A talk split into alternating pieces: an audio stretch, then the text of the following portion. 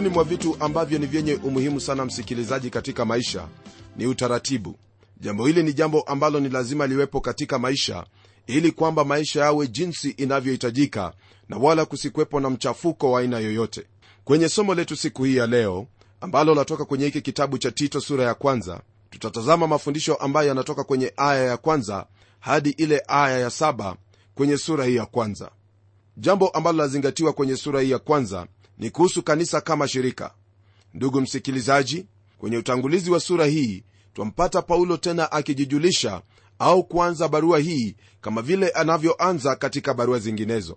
Ila kwenye barua hii kuna utofauti uliopo na zile barua zingine zote ambazo ameziandika. Kwenye aya ya kwanza neno lake bwana latuambia yafuatayo.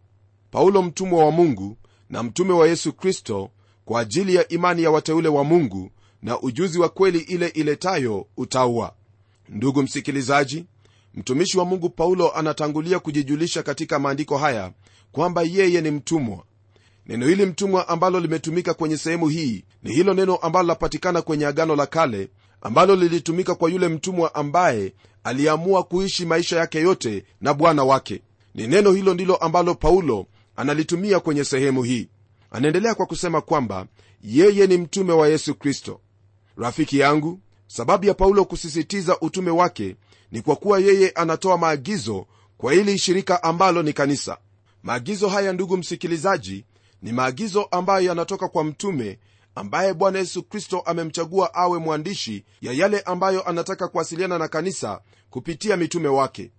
Kwa hivyo ndugu msikilizaji ni vyema ufahamu kwamba yote tunayoyaona kwenye kitabu hiki cha tito na yote ambayo tutajifunza yanatokana kwake yesu kristo na kwa hivyo ni vyema kuyazingatia katika maisha yetu kama waumini na zaidi ya yote kama kanisa lake kristo. Aya hiyo yaendelea kwa kutwambia kwamba yeye ni mtume wa yesu kristo kwa ajili ya imani ya wateule wa mungu. Ndugu msikilizaji paulo asemi kwa sababu ya imani bali anasema kwa ajili ya imani. Kwa maneno mengine yale ambayo atakuwa akiyasema hayo ndiyo kiwango cha mungu kwa ajili ya wateule wake siku hii ya leo. Iwapo wewe umeokoka yani umemwamini yesu kristo ama uwe bado haujaokoka yote haya yanategemea kile ambacho unakiamini. Rafiki msikilizaji iwapo utaniambia kile ambacho waamini kuhusu yesu kristo na kuhusu mauti yake pale msalabani na ufufuo wake pamoja na kile ambacho waamini kuhusu neno lake mungu yote hayo yatanifanya mimi kufahamu iwapo wewe ni mtoto wa mungu au wewe si mtoto wa mungu.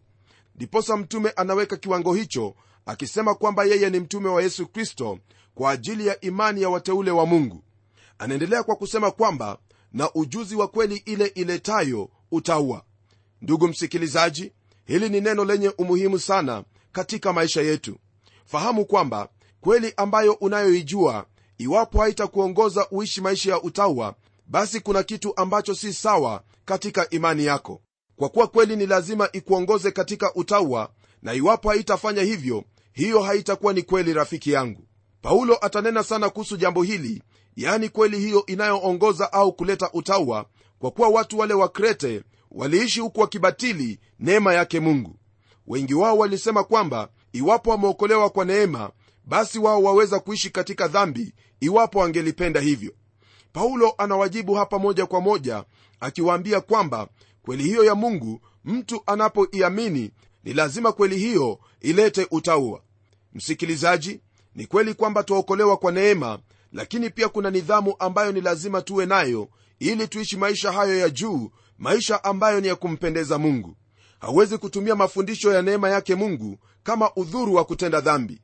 Iwapo wafikiri kwamba umeokolewa kwa neema nawe waendelea kuishi katika dhambi napenda kukuambia kwa upole kwamba wewe haujaokolewa kwa neema na kwamba haujaokoka hata kidogo.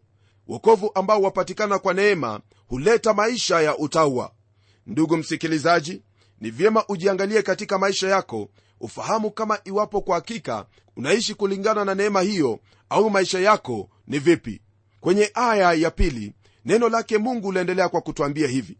Katika tumaini la uzima wa milele ambao mungu asiyeweza kusema uongo aliuahidi tangu milele.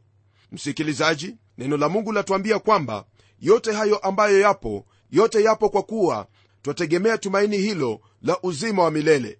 Tutakapokuwa tukiendelea katika mafundisho haya tutaona jinsi ambavyo paulo anavyofundisha kuhusu neema katika sehemu tatu au katika nyakati tatu. Jambo hilo lapatikana katika sura ya pili aya ile ya 11 hadi 13 nayo yasema hivi maana neema ya mungu iwaokoayo wanadamu wote imefunuliwa nayo yatufundisha kukataa ubaya na tamaa za kidunia tupate kuishi kwa kiasi na haki na utauwa katika ulimwengu huu wa sasa. Tukilitazamia tumaini lenye baraka la mafunuo ya utukufu wa kristo yesu mungu mkuu na mwokozi wetu. Ndugu msikilizaji ukitazama maandiko hayo waona kwamba sehemu ya kwanza ambayo yanena kuhusu neema ya mungu kufunuliwa hiyo ni katika nyakati iliyopita. Na kisha neno hilo laendelea kwa kutwambia kwamba neema hiyo yatufundisha ambayo yahusisha neema kwa wakati uliopo. Na baadaye neno hilo latwambia kwamba tukilitazamia tumaini lenye baraka na mafunuo ya utukufu wa kristo yesu mungu mkuu na mwokozi wetu. Msikilizaji hiyo ni neema katika siku zijazo au wakati ujao. Hili ndilo tumaini ambalo paulo ananena kulihusu naye anasema kwamba sote twafaa kutulia au kutegemea tumaini hilo. Tumaini hili ndugu msikilizaji lipo kwa kuwa mungu hawezi akadanganya. Hilo ndilo ambalo twapata katika sura ya tatu ya kitabu cha warumi aya ile ya nne ambayo yasema hivi hasha mungu aonekane kuwa amini na kila mtu mwongo kama ilivyoandikwa ili ujulike kuwa una haki katika maneno yako ukashinde uingiapo katika hukumu. Rafiki msikilizaji daima mungu atabaki kuwa haki atabaki kuwa amini katika kila kitu ambacho amekiahidi kwa kuwa ahadi zake hazivunjiki hata milele waweza kukumbuka kwenye kile kitabu cha ezekieli tuliona jinsi ambavyo mungu alivyowaadhibu watu wake na kuwahukumu lakini hakuwaangamiza kwa kuwa ahadi yake hangeliweza kuivunja. Na hapo ndipo twapata kwenye ile sura ya 48 mungu akiwarejesha watu hawa kwake na kuwatengenezea hekalo mpya na mji mpya ambao kwa jina waitwa bwana yu hapo. Msikilizaji hilo ndilo tumaini ambalo tunalo kwa ajili twafahamu kwamba mungu hawezi kujikana mwenyewe kwa kudanganya. Nam hilo haliwezekani hata kidogo. Ningependa ufahamu kwamba mungu yeye ni kweli hata kwake mwenyewe. Yeye ni mtakatifu tena yeye ni mwenye haki na hiyo ndiyo hali yake au asili yake.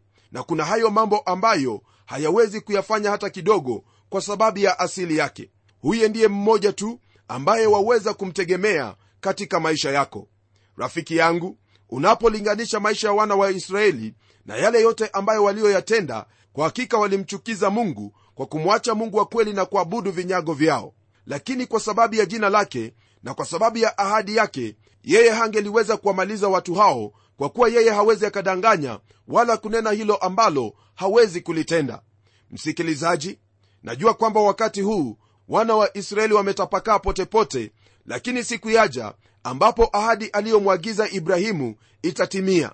Kwa hivyo ndugu yangu yote ambayo twayasoma kwenye neno lake mungu yani biblia ni mambo ambayo mungu aliahidi kabla ya ulimwengu kuanza. Ahadi hii si ahadi ambayo aliifanya hivi karibuni bali ni ahadi ambayo aliifanya katika umilele. Kwenye aya ya tatu neno lake bwana latuambia yafuatayo akalifunua neno lake kwa majira yake katika ule ujumbe niliyowekewa amana mimi kwa amri ya mwokozi wetu mungu. Rafiki msikilizaji maandiko haya yanatuonyesha waziwazi kwamba mungu hutenda mambo yake katika utaratibu wa majira yake. Hasa jambo hili ambalo paulo ananena akisema kwamba mungu alifunua neno lake ina maana ya kuhubiriwa kwa neno la mungu kwa wakati huo ambapo mungu alikusudia neno hili lihubiriwe. Katika kizazi chetu bado majira haya yanaendelea ndiposa wasikia neno la mungu likikufikia mahali ulipo. Kwenye aya ya nne, neno la mungu laendelea kwa kutwambia hivi. Kwa tito mwanangu hasa katika imani tuishirikio neema na iwe kwako na amani zitokazo kwa mungu baba na kwa kristo yesu mwokozi wetu. Kwa mara nyingine tena ndugu msikilizaji twampata paulo akimwita mtu mwingine kuwa ni mwana wake. Nam hili hasa latokana na sababu hiyo ya yeye kumwongoza huyu tito hadi kufikia huo ufahamu wa kujua kwamba yesu kristo ndiye bwana. Kwa hivyo jambo hilo lamfanya tito kuwa ni mwana wake paulo katika hali ya kiroho. Andiko hilo latajia pia kuhusu imani walioishiriki. Imani hii ni imani ambayo kila mmoja ambaye amemwamini yesu kristo ni lazima awe nayo. Hii ni imani iliyo hai imani ambayo ii katika bwana wetu yesu kristo ndugu msikilizaji licha ya madhehebu mengi imani ambayo twashiriki ni imani moja.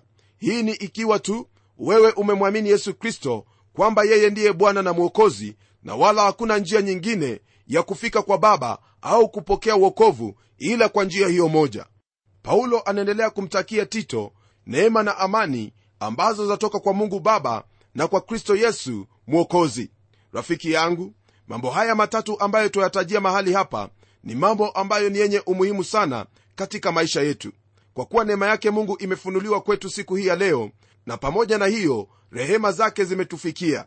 Nina maana ya kusema hivi kwamba kwa kuwa yeye ni mungu mwema yeye ametupa rehema na neema zake kwa kuwa ajatuhukumu katika haki yake bali kupitia neema na rehema zake ametufanya tuwe na amani pamoja naye.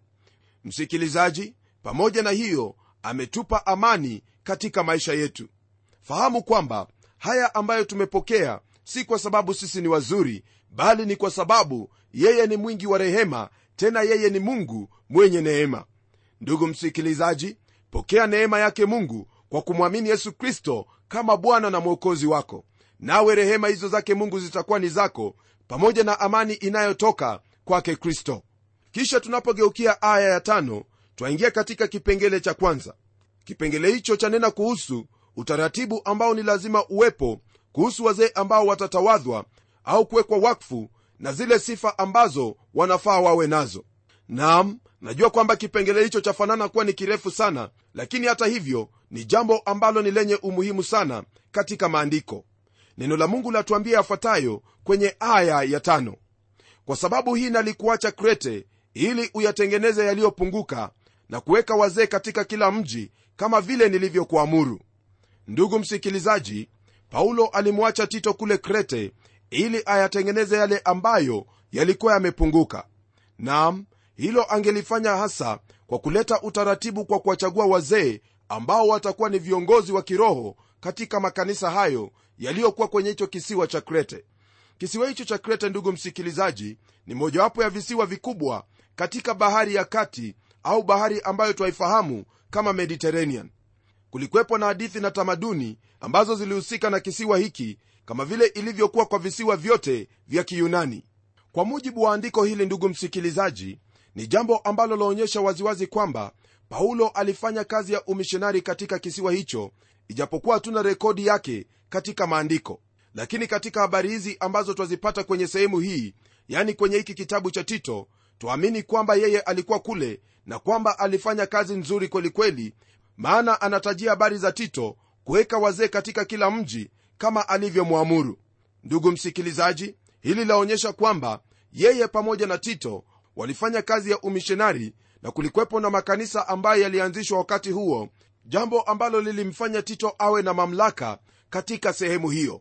Pamoja na hiyo kwa kuwa walifanya kazi pamoja wale wote ambao waliokoka katika huduma yake walikuwa chini ya tito na pia walimtambua kama msaidizi wake paulo au mhuduma pamoja na paulo.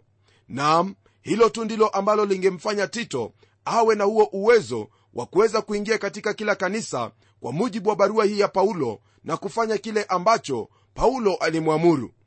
Ndugu msikilizaji watu hawa wa kreta walikuwa ni watu wa ajabu kabisa kwa kuwa katika kiyunani waliitwa kretezin ambayo ilimaanisha kunena kama mkrete hawa wakrete walikuwa ni watu waongo kabisa na hilo neno la kiyunani lilimaanisha kwamba mtu akikwita wewe ni mkrete ana maana ya kwamba wewe ni mwongo. Hata mmoja wa watunga shairi wao alisema kwamba krete ina miji 1 lakini hatuwezi tukakataa hili kwa kuwa tumejitolea kwa uongo. Ijapokuwa watu hao walikuwa ni waongo msikilizaji paulo alikuwa na mambo tofauti ya kusema kuwahusu wao. Nam wengi wao walikuwa wamemgeukia bwana yesu kristo na paulo anamwandikia tito kusudi ayatengeneze yaliyopunguka na kuleta utaratibu katika makanisa hayo. Na njia hiyo ya kuleta utaratibu ilikuwa ni kwa kuwaweka wazee. Kipawa hicho cha mzee ndugu msikilizaji sio kipawa ambacho chaweza tu kupatikana kwa mmoja kuchukua mkono wake na kumwekea mzee wa umri mkono kwenye kichwa chake na kusema maneno kadhaa. La hasha! Kipawa hicho ni kipawa ambacho mungu huwapa watu na kisha baadaye kipawa hicho huonekana katika maisha yake. Watu hawa ni watu ambao wana kipawa cha uangalizi katika makanisa na pia wanafanya kazi hiyo kwa mamlaka yake mungu. Paulo alimteua tito naye tito alikuwa ateue wazee na kuwaweka katika kila kanisa kwenye kila mji. Mtu yeyote ambaye ana ofisi hiyo ya kuwa mzee ni lazima awe na kipawa hicho cha uzee. Naam kuna watu ambao wamefanyika kuwa wazee katika makanisa lakini hawana kipawa hicho cha kumfanya awe mzee. Nami ningependa kusema kwamba nusu ya shida ambazo twazipata katika makanisa leo hii na nusu ile nyingine ni kwamba kuna watu wazuri ambao wana kipawa lakini hawajapata nafasi ya kutumika katika kanisa. Na matokeo ya hayo ni kwamba baadhi ya makanisa mengine yameanguka katika mikono ya watu ambao hawana kipawa cha uzee na jambo hilo limeleta shida nyingi katika makanisa mengi. Msikilizaji uzee hauambatani na umri bali ni kipawa ambacho mungu amekiweka katika moyo wa huyo mzee. Elewa kwamba iwapo watu wataendelea kuchaguliwa kuwa wazee au kuteuliwa kuwa wazee kwa sababu ya tabaka ya maisha yao basi huo ndio mwanzo wa matatizo katika kanisa ni kweli kwamba mtu iwaweza kufanikiwa katika biashara yake lakini hiyo haina maana kwamba atakapofanyika mzee hali hiyo itaendelea. La hasha! Hilo silo jambo ambalo laweza kufanyika kwa kuwa yuwaweza kufanikiwa katika biashara lakini unapomfanya awe mzee wewe waleta shida katika kanisa hilo. Ofisi hiyo ya uzee ndugu msikilizaji ni ofisi ya kiroho na kwa hivyo ni lazima yeyote ambaye anafanya kazi hiyo awe ni mtu aliye kiroho mtu aliyekomaa mtu ambaye anajua kwamba hiki ambacho ninakifanya ni mungu amekiweka katika moyo wangu. Je ndugu yangu wewe kama mchungaji unawateua wazee kwa sababu ya hali zao? Au unaomba na mungu anakuonyesha kile ambacho chahitajika? Na ikiwa wewe ni mzee na umechaguliwa je unauhakika kwamba hilo ambalo umeambiwa ufanye ndilo ambalo kwa hakika mungu yakutaka kufanya?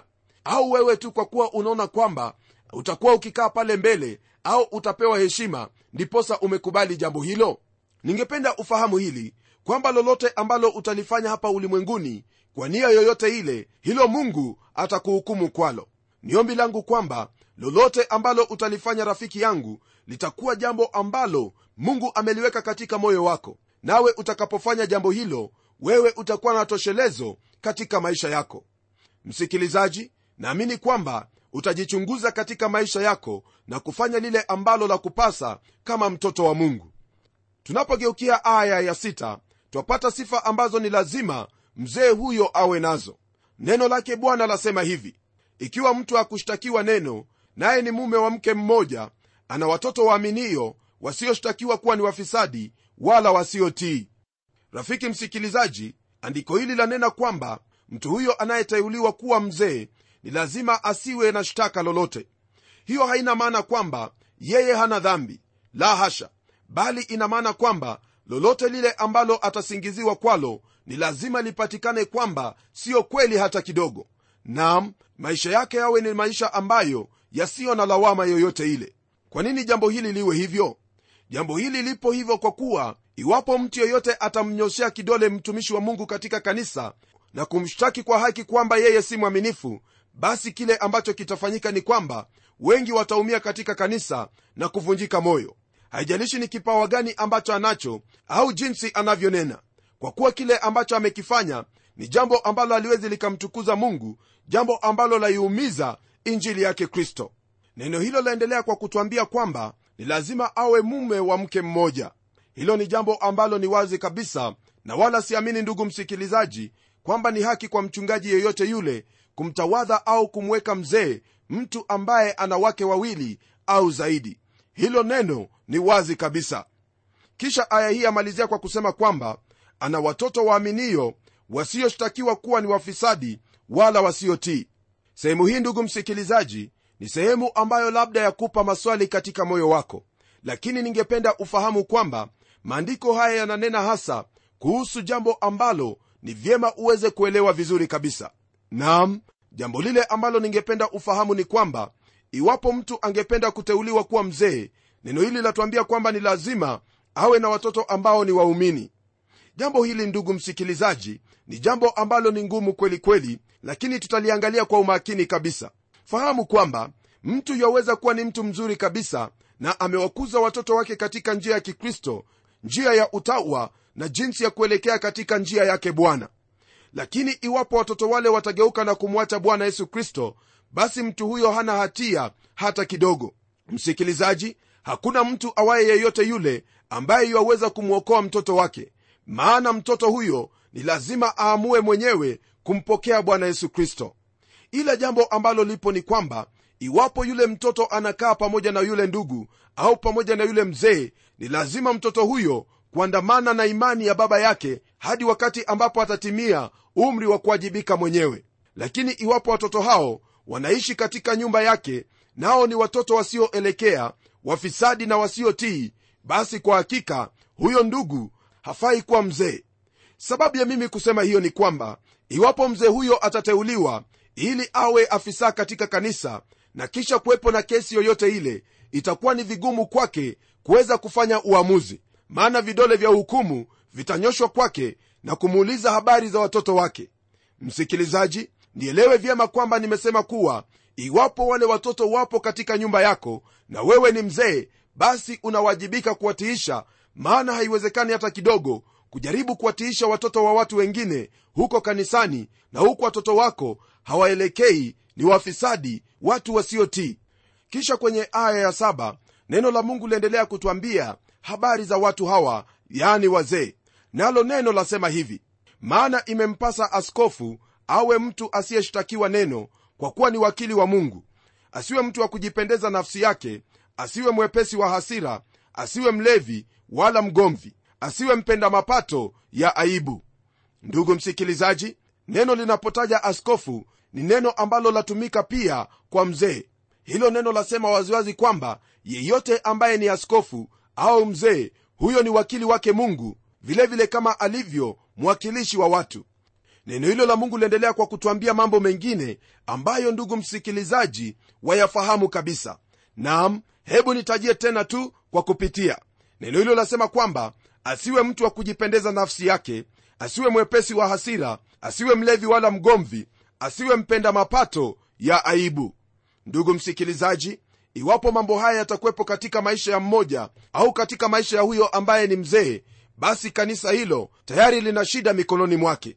Nam iwapo wewe ni mzee au mchungaji ni lazima uyaangalie maneno haya ili kwamba kanisa lisiwe na matatizo na kwamba kuwepo na utaratibu ambao unakubalika mbele zake mungu na pia mbele za wale ambao wanashiriki mahali pale.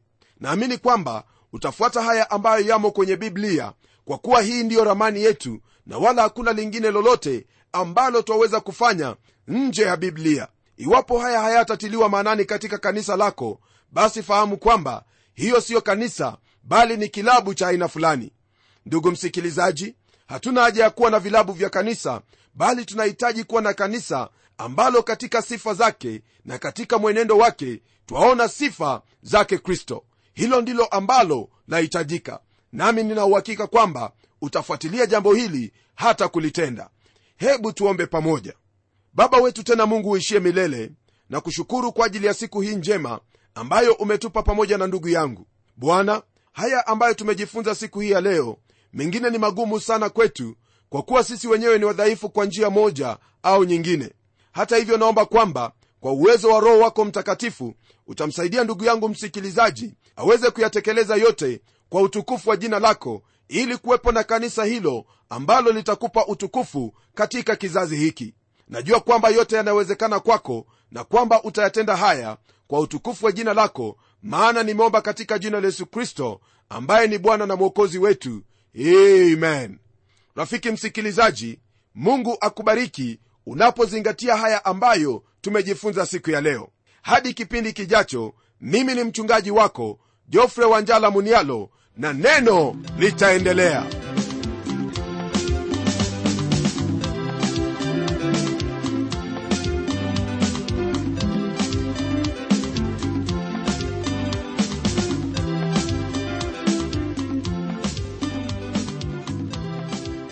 Tunashukuru tunashukuru tunashukuru. Iwapo una jambo la kutuambia au pengine ungependa tukutumie vijitabu vya kukuinua kiroho hebu utuandikie barua na utuambie hivyo. Anwani yetu ni kwa mtayarishi kipindi cha neno transworld radio. Sanduku la posta ni 21514 nairobi kenya. Au pia waweza kutumia anwani yangu ya email ambayo ni pomodo at twr co ke kumbuka msikilizaji wangu unapotuandikia barua andika anwani yako kikamilifu na pia utuambie jina lako. Na hivi ni ili tuweze kukuhudumia vilivyo. Asante. Na hadi wakati mwingine ndimi mtayarishi wa kipindi hiki pamela omodo nikikuaga nikikutakia bwana yesu maishani mwako. Neno litaendelea